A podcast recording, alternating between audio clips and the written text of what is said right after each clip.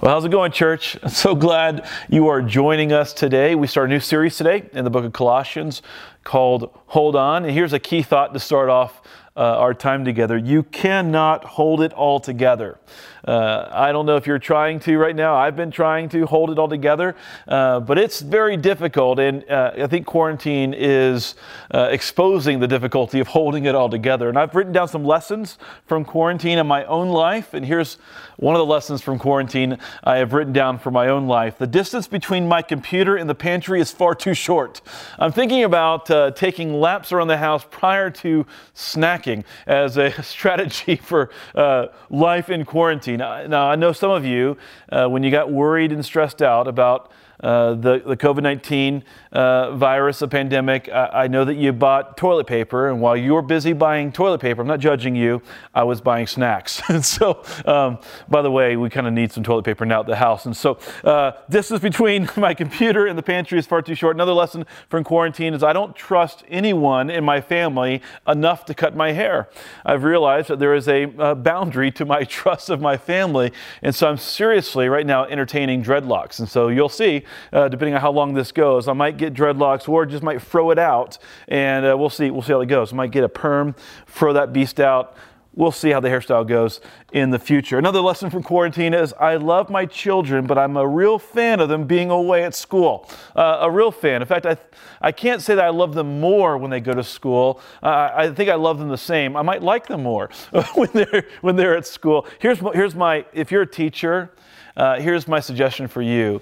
Uh, immediately, as soon as this thing is over and school goes back into session again, I would ask for a raise. I would start at a million dollars and just work your way from there because uh, you're valuable. All right. Here's here's here big time lesson here. You cannot hold it all together. I'm learning that. Maybe uh, you are learning that too. You have your own lessons from quarantine. Uh, I want to give you a really gospel, simple gospel. Uh, um, formula we use here at New City often. It's a way that, to explain the gospel in the simplest form, and it's I can't, he did, because he did, I can. And I, I need sometimes to remember that the gospel begins with I can't. That's okay. Like we are in a position right now where our own, uh, our own strength, our own capacity, uh, the limits of it, I guess, of our strength and our capacity is being exposed, and we need to sometimes confess, I can't do it. Uh, but we also need to confess that He has done it, because He has, we can. See, we are all in need of a power that is bigger than we are. In fact, the, the, kind of a theme of Colossians is a really interesting letter that Paul has written. Uh, Colossae uh, was a place that was demolished by an earthquake. It's a, uh, it's a place that wasn't even around when John uh, wrote uh, Revelation. Uh, this is a a community that we don't know a whole lot about. In fact, it's very difficult to find uh, any sort of evidence that, that directly points us to what Paul's confronting in his letter, although he's confronting some things, it seems as though uh, that Epaphras, the church planter, uh, had planted the church, and some other teachers came in to the community, began to say, he, didn't give you the full gospel. You didn't get it from the Apostle Paul, after all. You got it from Epaphras, and calling into question the sufficiency of the gospel, calling into, to, to, into question the sufficiency uh, of the power of the Holy Spirit at work in the life of the church. And so I think what Paul does continually in Colossians is says, No, Christ is sufficient. Uh, you can see some of this happening in verses 9, 10, and 11. And so, from the day we heard, heard of your conversion, we have not ceased to pray for you, asking that you may be filled with knowledge of his will and all spiritual wisdom and, and understanding so as to walk in a manner worthy of the Lord, fully pleasing to Him, bearing fruit in every good work, and increasing in the knowledge of God Here's a key phrase for us right now being strengthened with all power according to his glorious might. Uh, the Apostle Paul is wanting us to know that uh, the strength that we need is available through God. Uh, that we need to hold on to the one who holds it all together, in other words. So the key verse for our series is Colossians 1:17, and he, Jesus, is before all things, and in Jesus all things hold together. And so we need to hold on uh, and hold on to the one who holds it all together. And one of the ways we hold on is through prayer. Uh, it's, it's through leaning into his power, not our own power. See, life without prayer is life without power. And it's interesting to me as I was reading through Colossians and rereading through, through Colossians, it's how often Paul mentions prayer. Uh, he mentions it uh, in, not in terms of instruction, just in terms of illustrating this is what kind of pastor he is. He's the kind of pastor who prays for Christians, who prays for the church. You see in Colossians 1 3, we, uh, we always thank God, the Father of our Lord Jesus Christ, when we pray for you. You see it in verse 9. And so from the day we heard, we have not ceased to pray for you. You see, we need to be, now more than ever, praying for one another. Honestly, praying for one another. Epaphras, the church planter, the, the, the, pastor who planted this church in his hometown, uh, you read about that in Colossians 4.12. Epaphras, who is one of you, meaning he's from your hometown, he came back to you to plant this church, a servant of Christ Jesus, greets you, always struggling on your behalf in his prayers. Uh, on whose behalf are you struggling in prayer? Who needs our prayers right now? I mean, there are lots of categories of people who need our prayers right now. I wrote down a few. Uh, one is the government needs our prayers right now. You, if you're paying attention to the news, you'll see there's a struggle between uh, the economic pressures uh, and the public health pressures. And our government, uh, our governing officials need our prayers. They need wisdom, and we should be, as a church, praying for them. First responders and our medical professionals, they need our prayers. Uh, if you're a medical professional at New City Church and we know your name, I want you to know we've written that name down and we've been praying for you. And there's a lot of medical professionals in our, professionals in our church, and we are praying for each and every one of you by name. Uh, we can be praying for the most vulnerable, those who are most vulnerable to the virus. And uh, in my mind, uh, in that category is Navajo Nation. I've been uh, my heart has been awakened to this issue, and I've been praying uh, for an open door for New City Church to serve uh, our, our, native uh, brothers and sisters and to care for them because it is one of the hot spots now in our country as an Navajo Nation. You see, in my lifetime, I want you to hear me this. In my, in my lifetime, the church has never been more needed than it is right now. I don't have time to, to, to, say this to you in a way that is ultra compelling. I just want to, but, but I just want to say to you plainly your prayers change things. Uh, the church is, is powered by the Holy Spirit of God to do good works in the world. And the world has never needed the church more than it's needed now, at least in my own lifetime. The world needs our faithful prayer and our loving action. But I, I, I, don't know if you've noticed, I mean, I've noticed this. I don't know if you've noticed this, but loving action is held up far too often by unfruitful theological or political debates.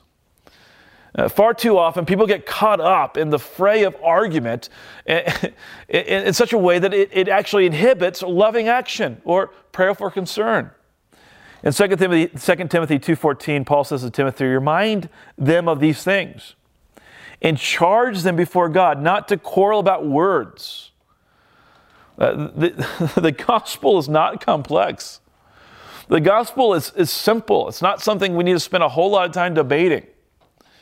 In, Colossians 1 7, Paul is saying this to the church. He says, Hey, Epaphras, he's a faithful minister of Christ on your behalf. He's done a good job. He's laid out to you the gospel. You don't need to go seeking after secret knowledge. You don't need to be quarreling over words. What you need to be doing is living out the gospel you've received. And the aim of the gospel is not merely deep thinking, it's deep living. And you see that all over the, the verses that we, we're studying today in Colossians 1. Look at verses 9 and 10 again. And so from that day we heard, we have not ceased to pray for you, asking that you may be filled with the knowledge of His will, that you would know what God wants you to do with your life, that you would have knowledge of His will and all spiritual wisdom and understanding, so as to walk in a manner worthy of the Lord. In other words, walking in a manner that's in line with His will. Uh, uh, other places in the Bible say, keeping a step with the Spirit, fully pleasing to Him bearing fruit in every good work. We, we ought to be so bathed in the gospel that it is producing in us and through us good work, good work that is evidenced by love. See, proof of Christian conversion is love. And in verses one to uh, in verses seven and eight of, of Colossians one, this is what you read. He says, "Just as you learned it, the gospel from Epaphras, our beloved fellow servant, he's a faithful minister of Christ on your behalf, and he has. This is important. He has made known to us your love in the Spirit. In other words, Epaphras has given us evidence of your conversion, and the evidence he's given us of your conversion is your love. In fact, the, the love that you have for one another has put on display the fact that you have received the gospel in all of its fullness. I, I want to remind you that any application of Christian teaching that does not increase your love of God and your love of neighbor has failed its original intent. In Matthew 22, uh, someone approaches Jesus and says, Teacher, what is the greatest commandment in the law? And Jesus said, You should love your God with all your heart, and with all your soul, and with all your mind. This is the greatest and first commandment. And a second is like it you shall love your neighbor as yourself. On these two commandments depend all the law and the prophets. In other words, if you want to rightly apply biblical teaching, it's going to be applied in one of two directions most of the time, uh, in those two directions simultaneously love of God and love of neighbor. And when a person is living the gospel, they will experience two changes in their life, uh, but only one of them they'll notice. Uh, the one they'll notice is an increased interest in the desires of other people. Uh, when the gospel changes your life, what happens is that you are so overwhelmed by his love and so freed from uh, self approval seeking that what happens is you are beginning to see the world through a new lens. You're beginning to see the needs of others and the, and the wants of others and the desires of others. And what ends up happening is you also end up experiencing a decrease in the interest of your own desires, your selfish desires. And if you noticed it, then, then you would start, your mind would start drawing attention to the self all over again. And what happens when the gospel settles into your spirit, settles into your soul, is that you have an increased affection for God and a increased affection for others. What happens is when this kind of gospel reality settles in, is that your love becomes so othered centered uh, that the, through the world's eyes it might sometimes seem reckless. You see, our, our security, the security of our hope, enables our reckless love. Uh, we, we, can, we, can, we have the capacity to love with a reckless abandon because we are secure in our hope. I want you to look at Colossians 1 3 and 4. We always thank God, the Father of our Lord Jesus Christ, when we pray for you. Since we've heard of your faith in Christ Jesus and of the love that you have for all the saints, because of the hope laid up for you in heaven. So, you know, Paul uses this faith, hope, and love combination uh, uh, several times in the scriptures. Here, he's being very specific with the order. He says, uh, Since we heard of your faith in Jesus and of the love that you have for all the saints, the love that you have for all the saints because of the hope laid up for you in heaven. Uh, this you have heard before the word of truth. You've heard before in the word of truth, the gospel. N.T. Wright says the solid facts about the future hope of Christians are a powerful motivation for constant faith and costly love in the present. In other words, because my future is secure in Christ Jesus, that there's nothing that I can seek in this world that could possibly compare with what God has already provided for me. And so the things that I have in this present life are, are am I able to use them and in, in reckless ab- uh, abandonment. I'm able to, to, to, recklessly love other people uh, because of my future security. My, I can love in, in a costly manner, as N.T. Wright says. Jim Elliot says it this way He is no fool who gives what he cannot keep to gain that which he cannot lose.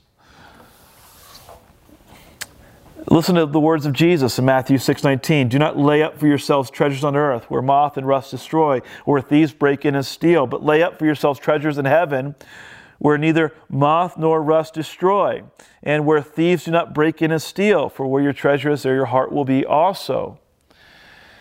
This, this among many reasons, is. let me just say it this way. Uh, our, our inheritance uh, is, is our inheritance is our security, but it's, it's much more than that. See, our, our inheritance is, uh, comes with the idea of our adoption.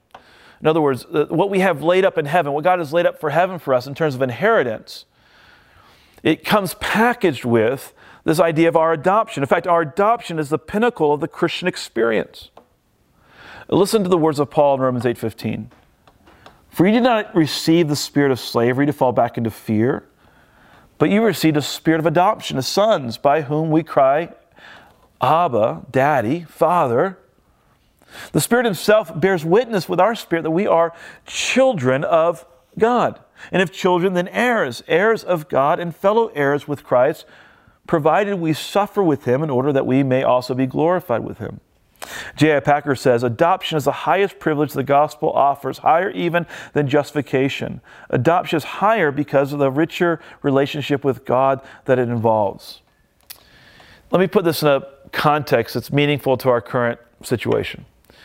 Uh, my daughter Evangeline uh, turned eight this last week. Uh, she is phenomenal. It snowed on her birthday. And so if you want to know what her birthday is, just look back in the calendar. The day it snowed in Albuquerque, that was her birthday.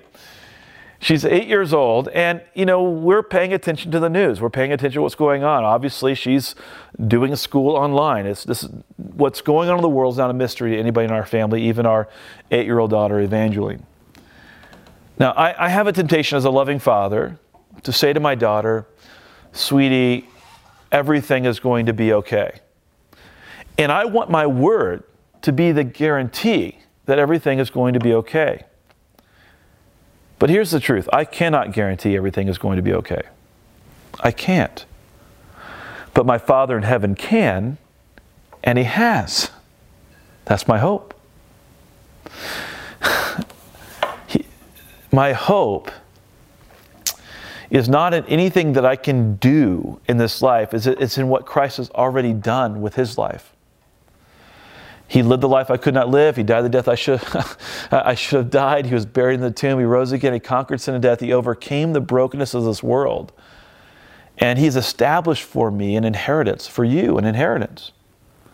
And there's nothing this world could put into your bank account that compares to what God has already laid up for you in heaven. Listen again to the words of Paul. Since we have heard of your faith in Christ Jesus and of the love that you have for all the saints because the hope laid up for you in heaven. Of this you have heard before in the word of the truth, the gospel. Douglas Moo in his commentary says, faced with teaching that, that led them to wonder whether Christ could supply all their spiritual needs, the Colossians need to be reminded that their present experience of faith and love rest on the solid foundation of what God has committed to do for them in the future. Uh, it's their security that they find their rest. It's where they find the strength to be faithful. It's where they find the strength to be loving. You see, our faith in Jesus is evidenced by our love, and our love is empowered by our hope. In other words, because of the hope we have, we can love recklessly. We can love with abandon in this life. See, the current crisis, I believe, the current crisis we're all experiencing, is the perfect soil for the production of Christian fruit. I believe this current crisis is the perfect soil for the production of Christian fruit. And it is fruitfulness in life that Paul has his eyes set on. You see this in verse 6. It is bearing fruit and increasing. The gospel is going out into all the world and it is bearing fruit and increasing, he says. And verse 6. And in verse 9, he says, I want you to know what, what God's will is. And in verse 10, for the purpose that you might walk in a manner worthy of the Lord, fully pleasing to him, bearing fruit in every good work. Bearing fruit. See, we need to seek God's will so we can do good work. We can bear the kind of fruit that God wants us to bear. And this is the perfect soil because the fruit that we are bearing is the product of our hope. And boy, does, has the world ever needed hope more than it needs it now? Well, we have hope. So in this series, we're saying, yeah, hold on. And, and we're saying, hey, hold on to the gospel. It hasn't gone anywhere. Hold on to the gospel and also hold on to the mission. Now, we, we set our sights earlier uh, this year uh, on a mission we called Be Good News. And we, we were rallying the whole church around this idea. Like we are, we called to be good news, to start good news conversations all over our city by being a good news people. And if you want to know, learn more about this, you can go to begoodnews.church. But this, this mission hasn't left. We're holding on to the gospel. We're holding on to the mission. And just a brief summary of Be Good News. Be Good News is about being good news for people in the city with our lives. It is a two year ministry budget. And we uh, spent weeks unfolding this two year ministry budget. It's a $2.8 million ministry budget for the next two years. It's a one fund initiative. And each of those uh, categories of four people in the city with our lives represents a, a number.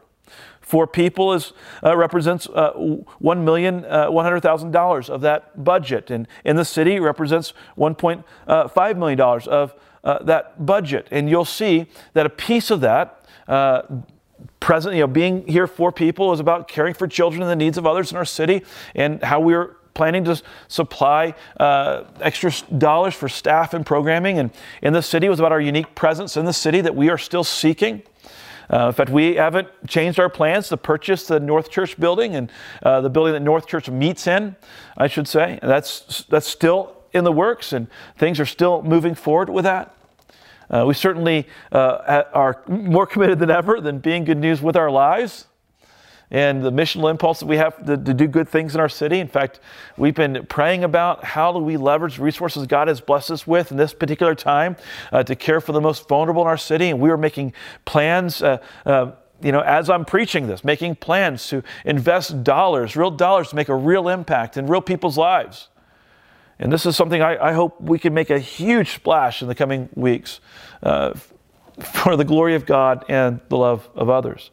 Now, when we originally presented this uh, initiative to you, uh, we put out some important dates. Uh, most of those dates fell within the uh, COVID 19 quarantine uh, stay at home orders. And so we didn't have uh, the, the commitment weekend and we didn't have our celebration weekend because the dust was still kind of flying in the air and now the dust was beginning to settle. I did send to a friend, I said, I think the dust is beginning to settle. And my friend sent me back a text and said, Yeah, but it's still pretty dusty. And I was like, Yeah, it's still pretty dusty. But as the dust is clearing, I, I can tell you what I see. I see the mission of being for people in the city with our lives standing strong. And we're committed to that. We're committing to being for people in the city with our lives. And so, for those who can uh, participate, we want to encourage you to participate on May 3rd. That will be our commitment weekend. Uh, we're going to just move forward. We're going to not let uh, COVID 19 stop the mission of God at New City. And so, we're holding on to the gospel. We're holding on to the mission, so May 3rd will be the weekend that we call our commitment weekend. Uh, you can make your commitment digitally at begoodnews.church. You can visit that website and you can find a way to make a commitment there. And I just want to say if you are ready to make your commitment, you can do that now. You can do it today. Uh, after this service is over, you can log on to begoodnews.church. You can find the commitment card. You can make that happen today. And many people were ready and we're just waiting for uh, the right opportunity. And I want you to know now is the opportunity.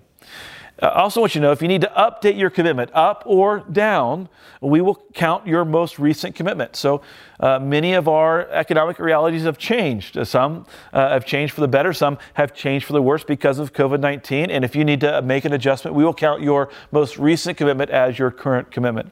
If you are ready to start giving your new amount, your new accelerated amount, you can do so by giving to the Be Good News General Fund. This is a one fund initiative, and so we uh, have trimmed down our budget and we have a, a way of calculating what's extra, what's a part of the Be Good News initiative, and how we can use those money, that, that, those dollars to accomplish the mission that God has called us to in this next season.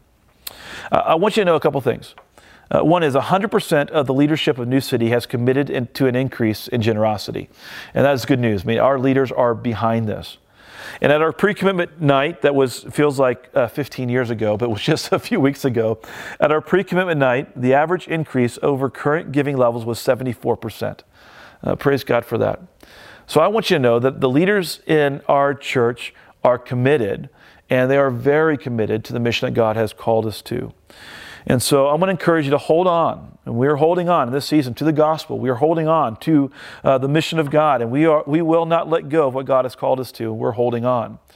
And so I want to say again in a different way we need to hold on during this season, not hold off. And so we're not holding off, we're going to, we're going to hold on. But to hold on, we're going to need God's help.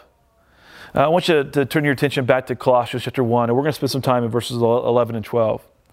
In verse 11, he says, Being strengthened with all power according to his glorious might. So to hold on, we need strength. We need God's power. We need his strength. We need his might to be at work in our lives. And so we need to hold on. And I want to remind you, you cannot hold it all together. You cannot. You need his strength to hold it together. You need to confess uh, the gospel in its simplest form. I can't, he did. Because he did, I can. That's where I find the strength, not in my ability, but in his ability, not in my capacity, but in his capacity. I find the strength not in what I can do, but in what he can do. And I do that through prayer. I say, God, give me the strength to do what I cannot cannot do on my own. Being strengthened with all power according to his glorious might for all endurance. And so to hold on, we need strength and we need endurance. Uh, Mark uh, Meynell in his commentary says the reason believers can endure through hardship is that Christian hope is emphatically not wishful thinking. They are not idly holding on for a kind of spiritual lottery jackpot. Their hope does not depend on luck. I want you to know we can endure because we know the story, how the story ends. And we know how the story ends because Christ has raised from the dead. We know that He's conquered sin. We know that He's conquered death. We know that He's coming back and He's making all things new. And these are, these, these are not based on luck and wishful thinking. These are facts of history that our hope is based in. And so we can endure. So we hold on, we hold on, being strengthened with all power according to his glorious might, for all endurance and patience. So to hold on, we need strength, we need endurance, and we need, we need patience. N.T. Wright in his commentary he says, there is a slight distinction to be drawn between endurance and patience. The former is what faith, hope, and love bring to an apparently impossible situation. The latter, what they show to an apparently impossible person. In other words, we need endurance to endure the situation we're all going through. We need patience to deal with the people that we're all, uh, we're all dealing with during this time, being strengthened with power according to his glorious might, for all endurance and patience, here, hear me, with joy. With joy. So to hold on, we need strength, we need endurance, we need patience, we need joy. And these are all gifts that God gives. Joy is not found in our circumstances, it's found in our hope. Listen to Matthew 5:12. Rejoice and be glad, for your reward is great in heaven. Rejoice and be glad. Why? Because your hope. Your reward is great in heaven. For so they persecuted the prophets who were before you. In other words, life is going to be hard, but you can find joy. Well, how do you find joy? How, how, how, how can you rejoice and be glad? Because you know that your reward is great in heaven being strengthened with all power according to his glorious might, for all endurance and patience with joy. Hear me, giving thanks. Giving thanks. So to hold on, we need strength, we need endurance, we need patience, we need joy, we need thankfulness. So, what do you need to be thankful for?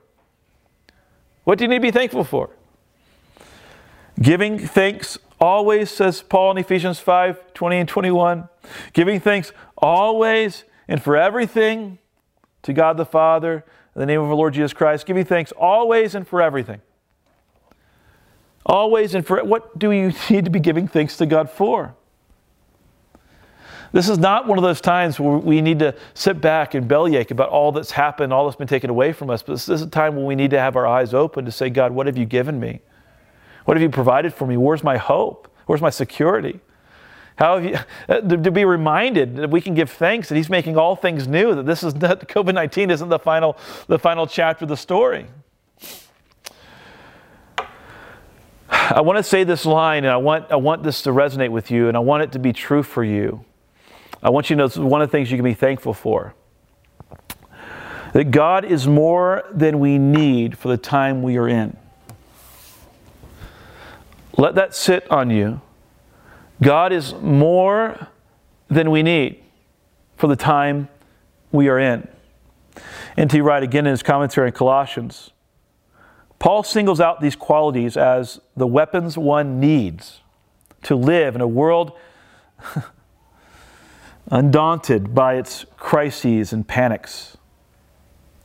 A patient and long suffering spirit, the quiet corollary of faith, hope, and love, is a product of the settled conviction that the Father of Jesus Christ is the sovereign Lord of the world, that he is able to bring about his purpose in his own time and manner. In other words, God is more than we need for the time we are in. He's more than, he's more than we need for the time we are in. Our hope is not in what we can do, our hope is in what He has done. And I want you just to listen to the words of Scripture. My prayer is that these words will, will, will, these words will penetrate your heart uh, they will penetrate your mind. They will boost your spirit. They will give you reason for joy. They'll give you reason for thanksgiving. Uh, they will help you to be, to be a person with endurance, a person with patience, a person with strength. Let these words strengthen you. Give thanks to the Father who has qualified you to share in the inheritance of the saints in light. He has delivered us from the, from the domain of darkness and has transferred us to the kingdom of his beloved Son in whom we have redemption and the forgiveness of sins. Hear, hear these things again. You can hold on because He has qualified you. this, is, this is such good news for those of us like me who are workaholics, who are always trying to prove our worth by what we do. And then the Spirit just jumps off the page and says, Do you know that Jesus has qualified you already? You are qualified in Him. He has given you an inheritance. Look, I know economic times are tough. I know times are tough for a lot of people economically right now. now there's a lot of concern about what's going to happen. Uh, is this going to be a great recession or a, a great depression? I want you to know that you can fix your mind on the inheritance of God and know that there's nothing this world could ever add to your bank account that God hasn't, that, that, that even compares what God has already given you in your inheritance. He has qualified you. He has given you an inheritance. He has delivered you from, from the darkness. He has transferred you into his kingdom. Listen to this word. He has redeemed you. Uh, uh, this could also be trans- translated He has ransomed you. He paid the penalty. He bought you out of slavery, brought you into a life of worship, brought you into a life of freedom. He actually bought you out of slavery and gave you the ability to be a child, his child, receiving his inheritance. And he has forgiven you. He's forgiven you. I'm thinking of the passage that we'll read later about how he canceled the written record of, uh, you know, that stood against us, how he nailed to the cross, how Jesus has overcome it all. He's overcome it all. You cannot hold it all together. You cannot. But you can hold on to the one who does hold it all together. So hold on to him. Hold on to him. Hold on to the one who has qualified you, who's given you an inheritance, who's delivered you from darkness, who's brought you into his kingdom, who has redeemed you and forgiven you. Hold on to him. That's who you hold on to. Uh, well, we respond to the gospel at New City every week in a couple ways, in three ways actually. Uh, we respond in generosity because God is a generous God and we are generous people. And listen, uh, uh, you can be praying for us as leadership. We're praying, we're praying about how do we invest dollars in our city, in our community, in our state in a way that makes a real difference in real people's lives because God has called us to be generous. And for a lot of people right now, your pay hasn't been a. I mean, you you you're, you're getting look. You're, you're getting three months to the gallon right now. Um, your pay has not been affected in a negative way. and you have a greater capacity to be generous now than you ever have before. And that's just your reality. Many, some of you uh, don't have the ability to be generous in the ways that you had in the past, and that's totally understandable. But God has given us a calling to be generous people in the ways that we can. And so just ask the Holy Spirit to lead you in your generosity journey. We celebrate with communion. And that's when we break the bread. Remember Christ's body broken for us. We take the, we take the cup with the grape juice or the wine, if you prefer, and we remember Christ's blood shed for us. We remember his generosity for us. And then we pray. And uh, over the last few weeks, we've been praying together, and just a, just a prayer that we can all read together. I don't know if this has been funny in your household. My family's been making fun of me because I said your reading cadence for the prayer time is off. No one is reading like you. And so if you've experienced that in the previous weeks of our prayer time together, uh, I can't promise I'll do any better this week, but we're going to try. Okay, we're going to try all together to pray a prayer. And this will be a way for us all to experience a little bit of community as we're all praying the same thing at the same time, uh, wh- wherever you're listening to this and at whatever time you're listening to it. All right, let's pray together. Father, we are not enough, but you are more than enough. We need strength, endurance, and patience. Help us in our weakness. Give us joy and remind us of the things we should be thankful for. Jesus, you are the good news. Help us to be your good news people. And all God's people said, Amen. God bless. Keep holding on to Jesus.